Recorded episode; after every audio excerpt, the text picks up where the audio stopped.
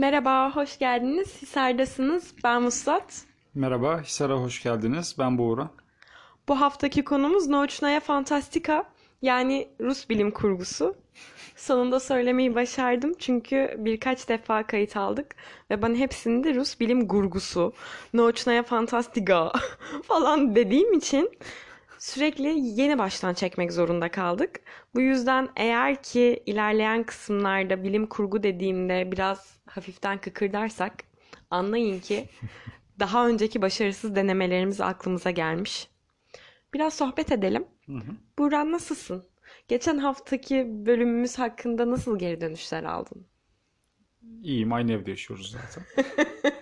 ee, güzel geri dönüşler aldık ya. Yani tanıdıklarımız, arkadaşlarımız, ailemiz takip ettiler. Ee, sağ olsunlar geri dönüşte bulundular. Desteklerini de belirttiler. Çok mutlu etti bizi. Çok müteşekkiriz onlara. Ama bunun dışında normal hayatta hiç tanımadığımız, bilmediğimiz insanlar da bizi dinlediler. Instagram'dan takip ettiler, etkileşim verdiler. Bu çok yeni olan ve henüz küçük olan bir podcast için çok iyi bir şey. Onlara da hoş geldiniz ve tanıştığımıza memnun olduk diyorum. Sen ne düşünüyorsun? Ben de çok mutlu oldum.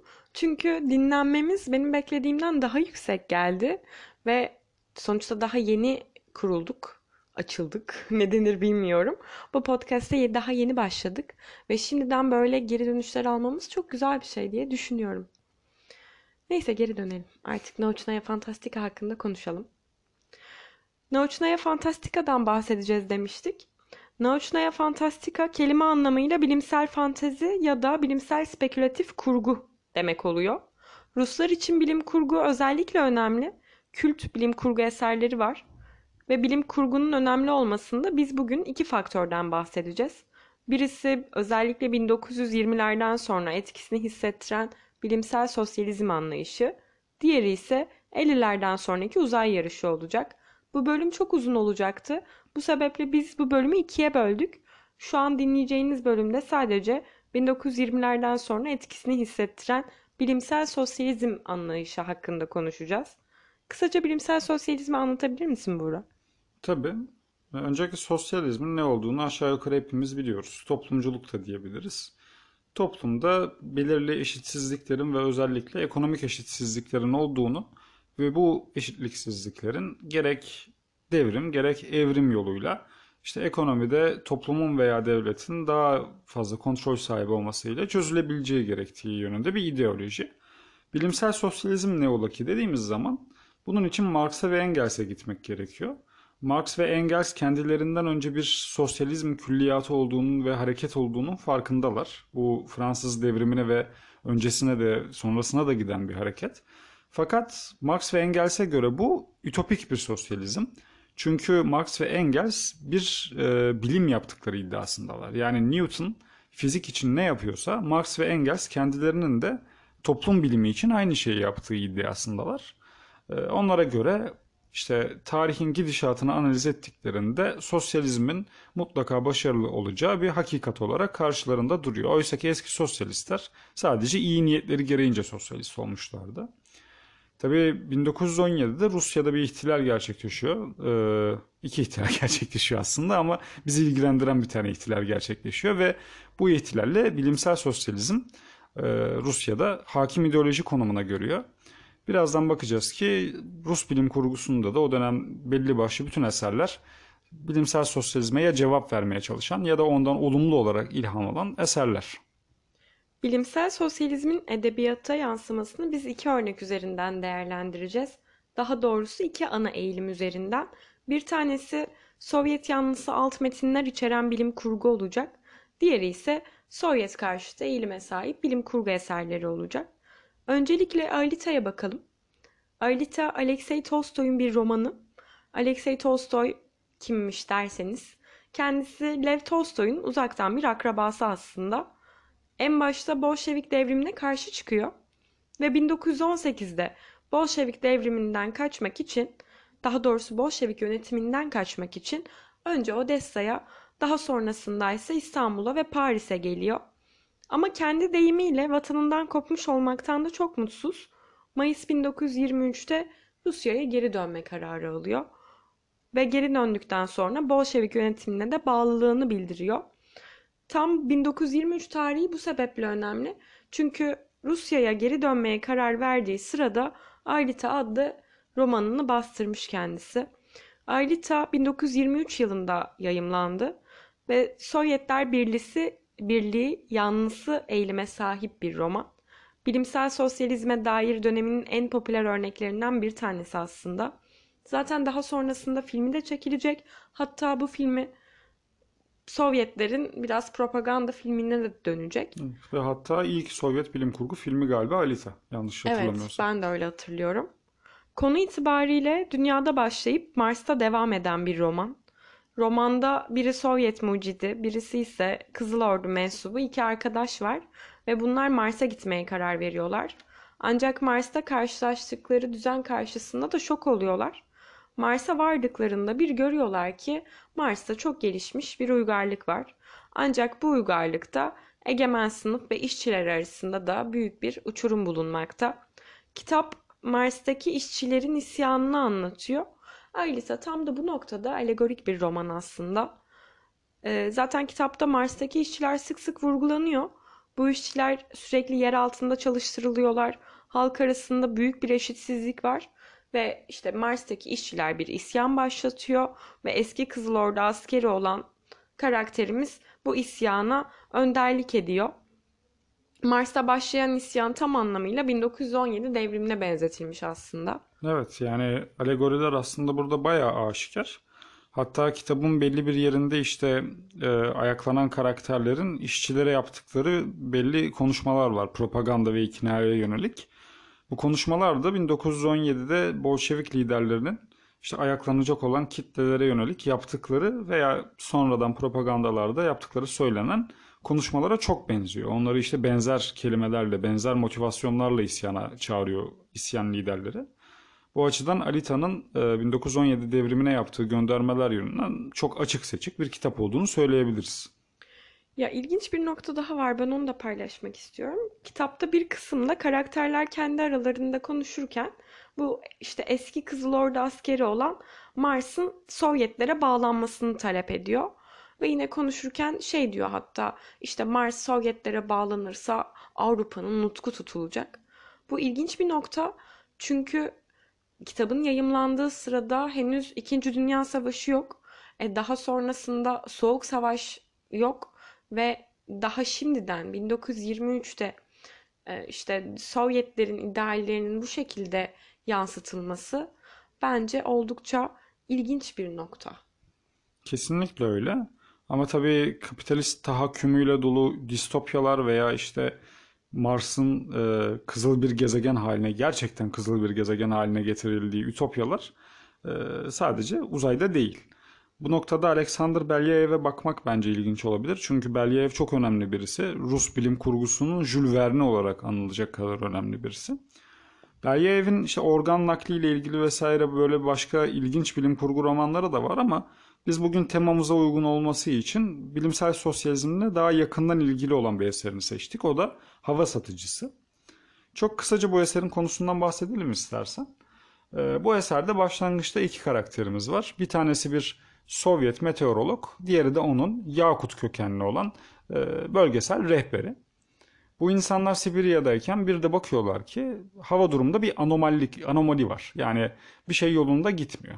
Bunu araştırmaya koyuluyorlar ve araştırmaları esnasında Bailey adında yabancı bir karakterin e, bildiğiniz vakum gibi böyle bir cihazla havayı çektiğini görüyorlar. Yani bu adam Sibirya'nın ortasında durmuş, havayı vakumluyor, çekiyor yer altında depoluyor ve bununla da amacı şu yapay bir kıtlık oluşturarak sonradan bu havayı insanlara parayla satacak. Bu parayla satacak olan karaktere karşı bizim iki karakterimiz de kahramanımız da tabii mücadeleye girişiyorlar ama kendi başlarına başaramıyorlar bu işi. Bunun nedeni de tıpkı bilimsel sosyalizmin tahmin ettiği gibi hiçbir kapitalist aslında yalnız değil. Bütün kapitalistler aslında sınıf çıkarları gereğince bir ittifak halindeler ve Arkalarında da emperyalist, batılı, kapitalist devletler var. Bizim kahramanlarımız bunun böyle olduğunu anlıyorlar ve bakıyorlar ki İngiltere, Fransa, Amerika gibi devletler de bu komployu destekliyorlar. Ama neyse ki günün sonunda e, süvariler yetişiyor yardıma. Kızıl Ordu geliyor ve Sibirya'da bu Beyli'nin teşkilatını başına yıkıyorlar ve havayı kamulaştırarak insanların da özgürce nefes alabilmesini sağlamış oluyorlar. Bilimsel sosyalizmi destekleyen örneklerden bahsettik. Biraz da karşısında duran örneklerden bahsedelim. Olur mu? Olur. Bunlardan en önde gelen Yevgeni Zamyatin'in Biz romanı. Yani Yevgeni Zamyatin de çok ilginç birisi aslında. Kitapları 1988'e kadar Sovyetlerde yasaklı. Yazmış olduğu Biz romanı bu sebeple önce İngilizce olarak 1924 tarihinde yayınlanıyor. Ve orijinal Rusça halinin yayımlanması ise sadece 1952'de gerçekleşebiliyor. Burasının yine çok ilgi çekici olduğunu düşünüyorum. Çünkü orijinal dilinde yazı, yazılan hali oldukça geç tarihte yayınlanıyor. Kesinlikle çok ilginç. Bir de 1952'de yayınlanan bu bahsettiğimiz versiyon büyük ihtimalle yeraltı versiyonudur. Yani Gizli gizli saklı. olarak çıkan bir versiyondur. Öyle bakarsak yani Zamyatin'in yazdığı eser ana dilinde ne kadar zaman sonra oluyor? 80'lerde yani 60 yıl sonra falan. İngilizceden 60 yıl sonra falan Rusça'da yayınlanmış oluyor. Çok ilginç bir şey tabii. Ve, ama birazdan şimdi eserin içeriğinden bahsedeceğiz. İçeriğinden bahsedince neden bu eserin aynı zamanda Sovyetler Birliği tarafından e, sansüre uğrayan ve yasaklanan ilk roman olma şerefine haiz olduğunu da anlayacağız. Evet. Zamyatin'in Biz romanı Batı dünyası için de önemli bu arada. Çünkü Biz romanı Batı edebiyatında ilk ütopya karşıtı yani distopya roman olarak karşımıza çıkıyor. Hepimiz George Orwell'ın 1984'ünü duymuşuzdur. Ya da Aldous Huxley'nin, doğru söyledim mi Burak? Aldous Huxley. Cesur Yeni Dünya romanını duymuşuzdur. İşte Zamyatin'in Biz romanı tüm bunların babası ya da işte atası aslında.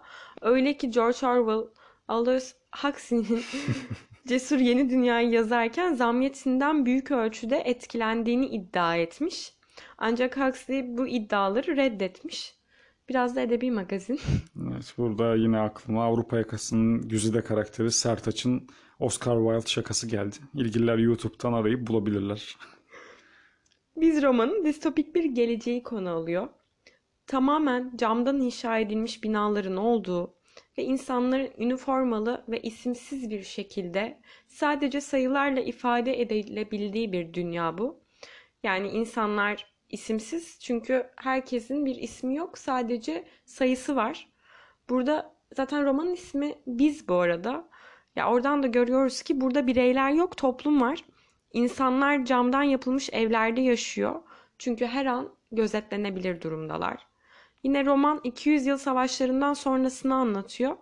İşte 200 yıl savaşları diye bir savaş gerçekleşmiş ve bu savaş sonrasında dünyanın nüfusunun sadece 0.2'si hayatta kalabilmiş. Dünyayı tek devlet adında bir devlet yönetiyor ve bu tek devlet anlayışı Sovyetlerin ideallerinden pek de farklı değil aslında. Tabii yani yazarın Rus olması, eserin yazıldığı dönem hani bunlar yazarın tek devletle neyi kastettiğini aslında yeterince açık bir şekilde gösteriyor ama e, o yetmezse şuna bakmak lazım. Tek devletin meşruiyet kaynağı nedir? Bu tek devlet teokratik bir devlet değil. Yani dine dayanmıyor. Doğruluğunu ve meşruiyetini ırktan vesaire de almıyor. Tek devlet bilime dayanıyor ve bilimin emrettiği şeyleri insanlara yaptırmaya çalıştığını söyleyen bir devlet. Ee, bu da aslında çok açık ve net bir şekilde yine Sovyet alegorisi gösteren bir şey. Ve yine kitapta aslında en çok vurgulanmak istenen şey en gelişmiş sistemin bile daha iyi bir alternatifi olabileceği gerçeği. Kitabın en akılda kalan cümlesini okumak istiyorum ben. Bir karakter şöyle diyor. Peki sen hangi devrime son devrim diyorsun? Nihai devrim yoktur. Devrimler sonsuzdur. Biraz da Bulgakov'dan konuşalım. Çünkü Bulgakov artık işte Rus edebiyatı dendiğinde akla gelen ilk isimlerden birisi bence. Yine Kesinlikle. e, Bulgakov'un da Sovyet karşıtı bir eğilime sahip olduğunu biliyoruz. Biz burada Ölümcül Yumurtalardan bahsedeceğiz. Ölümcül Yumurtalar kitabını anlatmak ister misin Buğra? Yoksa ben anlatayım mı? An, anlatalım. Ee, ama istersen önce Bulgakov'dan bahsedelim biraz. Çünkü çok ilginç bir figür. Bulgakov'un Sovyet karşıtlığı Zamyatin kadar çok bilinmiyor ve bunun sebebi karmaşık bir hayat hikayesi var. Yani Zamyat'ın Fransa'ya kaçıyordu değil mi? Evet. Fransa'ya Yani kaçmak benim zorunda hatırladığım kalıyor. kadarıyla Paris'te ölüyordu. Evet, Bulgakov daha uzun yıllar Sovyetler Birliği'nde yaşayan birisi. Ee, bunda Kiev doğumlu bir yazar bu arada, Ukrayna doğumlu bir yazar ve Stalin'le bir şekilde tanışıklığı olan bir yazar. Yani Stalin kendisinin bazı eserlerini çok beğeniyor anlaşılan ve e, başı çok fazla belaya girdiği zaman Stalin'le mektuplaşıp en azından ufak bir tiyatroda bir iş bulabildiğini biliyoruz. Ama eserlerine bakacak olursak Sovyet karşıtı olduğu bence su götürmez bir gerçek. Örneğin ilk eserlerinden birinde e, Beyaz Usta ve, Usta ve Margarita'ya da bakabiliriz. Dini alegorilerin olduğu işte e, bir Sovyet eleştirisi. Belaya Gvardiya isimli bir e, eseri var. Beyaz Rusları anlatıyor. Beyaz muhafızlar demek. Orada aynı şeyleri görüyoruz. Ama biz bilim kurgu temalı gittiğimiz için bilim kurgu eserlerine odaklanacağız ve orada da ölümcül yumurtalara bakacağız. Ölümcül Yumurtalar ilginç bir eser. Burada e, Bulgakov'un tip olarak da isim olarak da Lenin'e benzettiği bir karakter var. Sovyet eleştirmenleri de bunu fark etmişler. Çünkü orta boylu ve e, yarı böyle hafif kel bir karakter olarak tasvir edilen ve adı da Vladimir İpyatevich olan bir karakter var. Lenin'in asıl adı Vladimir Vladimir İliç'tir. E, bu karakter laboratuvarında tamamen tesadüf eseri bir kızıl ışınla bütün yaratıkları hızlı bir şekilde büyütebildiğini ve agresifleştirebildiğini keşfediyor. Sovyetler Birliği'nde de o zaman bir tavuk kıtlığı var. İnsanlar açlıktan ölecek. Bunu gidermek için bu kızıl ışını Sovyet rejimi ele geçirmeye çalışıyor ve bu kızıl ışınla tavuk büyütecekler. Fikirleri bu. O dönemde Sovyetlerde cidden bir tavuk kıtlığı var öyle değil mi ya? Evet, evet. Ee, tavuk kıtlığını gidermek için işte kızıl ışını kullanacaklar ve bakıyoruz ki Bulgakov aslında burada şu mesajı veriyor. Yani bilim şişede durduğu gibi durmaz. Dolayısıyla bakıyoruz e, bu bilim insanının yaptığı çalışmalar esnasında bir şeyler yolunda gitmiyor ve yanlışlıkla tavuk yerine sürüngen yumurtası büyütmeye başlıyorlar. Ve bu sürüngen yumurtaları da tabii devasa yaratıklar işte yılanlar haline gelip Moskova üzerine doğru yürüyorlar. Moskova'yı Godzilla'lar basıyor diyebilir miyiz? Evet, komünist Godzilla'lar Moskova'ya ilerliyor. Yani eserin şu ana kadar olan kısmı bile aslında Sovyet eleştirisi olarak değerlendirilebiliyor. Fakat bunun ötesinde şöyle bir gerçek de var. Bulgakov'un eserinin yayımlanmış olan sonunda yani bizim şu anda kitaplarda okuduğumuz sonunda aslında bir mutlu son var. Yani bu Godzilla'lar bir şekilde Moskova'ya ulaşamadan hikaye bitiyor. Ama eserin bir de 30'larda falan böyle işte Sovyetler Birliği edebiyat çevrelerinde dolaşımda olan başka bir sonu var. Orada mutsuz Ve bir son var öyle değil mi? Kötü bir son var ve muhtemelen Bulgakov'un nasıl yazmak istediği fakat sansürden çekindiği için vazgeçtiği bir son da bu.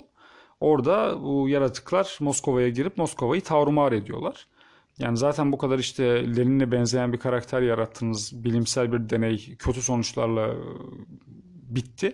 Üstüne bir de Moskova'nın da işte böyle devasa komünist Godzilla'lar tarafından harap edildiği bir hikaye yazarsanız iyice herhalde aşikar hale gelecektir. Ya yalnız ben şuna takıldım. Lenin'i anlatırken orta boylu ve kel diye anlatması. yani çok haz etmiyordu galiba. Yani başka özelliklerinden de bahsedebilirdi halbuki. Ama bilim adamı yani bilim adamının Evet. iyi bir hatipliğini falan anlatamaz. Le- Lenin iyi bir hatip mesela. Öyle anlatsa komik olurdu. Vladimir İpyatevich işte bir bilim adamıydı. Hafif keldi. Çok iyi bir konuşmacıydı. İstersen diğer eserden de bahsedelim mi biraz? Ha, Ivan mıydı? Ben onu okumadım. Senin anlattığın kadarıyla biliyorum. Neydi? Ivan Ivan Vasilyevich. Vasilyevich. Ondan bahset istersen. Sonrasında da bitirelim yavaştan. Çünkü şimdiden uzadı. Ivan Vasilyevich bir komedi eseri. Burada da aslında Bulgakov'un bir isim oyunu yaptığını görüyoruz. Çünkü Ivan Vasilyevich hem bu e, oyundaki komedideki karakterin adı hem de aynı zamanda Rus tarihinin en ceberrut, böyle en baskıcı hükümdarlarından biri olarak bilinen Korkunç Ivan'ın 17. yüzyıl Rusyasından Korkunç Ivan'ın da adı. Ee, Ivan Vasilyevich, mucit olan Ivan, bir gün işte odasında Moskova'da çeşitli deneyler yaparken, zaman makinesiyle uğraşırken kendini Korkunç Ivan döneminde buluyor. Ve bir şekilde Korkunç Ivan zannediliyor. Daha sonra onun başından geçen çeşitli olaylar var. Kovalanıyor işte Ivan olmadığı anlaşılınca vesaire ama bizi asıl ilgilendiren şey şu. Bulgakov eserin satır aralarında sürekli şunu anlatıyor. Korkunç Ivan dönemi Rusyası ile Stalin Rusyası arasında çok bir fark yok. Yani evet devletin ideolojisi değişti. Devletin işte sembolü değişti. Önceden çift başlı kartal vardı, beyaz renk vardı. Şimdi kızıl renk ve e, kızıl yıldız var. Fakat devletin halka uyguladığı baskı ve istibdat dönemi halen aynı şekilde devam ediyor. Aslında bütün eser bu mesajın etrafında dönüyor diyebiliriz. Bitirelim bence yavaştan. Hı hı. Ya birden bitiriyoruz gibi oldu ama bize en çok gelen eleştiri diğer bölümümüzün uzun oluşuydu. Bu yüzden bunu kısa tutmak istiyoruz. Sovyet bilim kurgusu, daha doğrusu Rus bilim kurgusu dediğimizde aklımıza gelecek çok çok çok daha fazla isim var. Ama biz dedik ki belli bir çerçeve etrafında toplayalım ve işte bilimsel sosyalizme karşıt olan fikirler ve yanlı olan fikirlerden bahsedip bölümümüzü noktalayalım. Şimdi uzay yarışı diye henüz bir şey ortada yokken biz Alita'da Mars'a gidip devrim yapılmasından bahsettik. Ama 1950'lerde uzay yarışı başladığında artık uzayda seyahat bir fantezi olmaktan çıkacak ve bir gerçekliğe dönüşecek. Gelecek haftada bu uzay yarışı döneminin Rus bilim kurgusuna bakacağız ve uzay yarışından da bol bol bahsedeceğiz. O güne kadar hoşça kalın. Şimdi burada bitiriyoruz. Dinlediğiniz için çok teşekkür ederiz. Kendinize iyi bakın.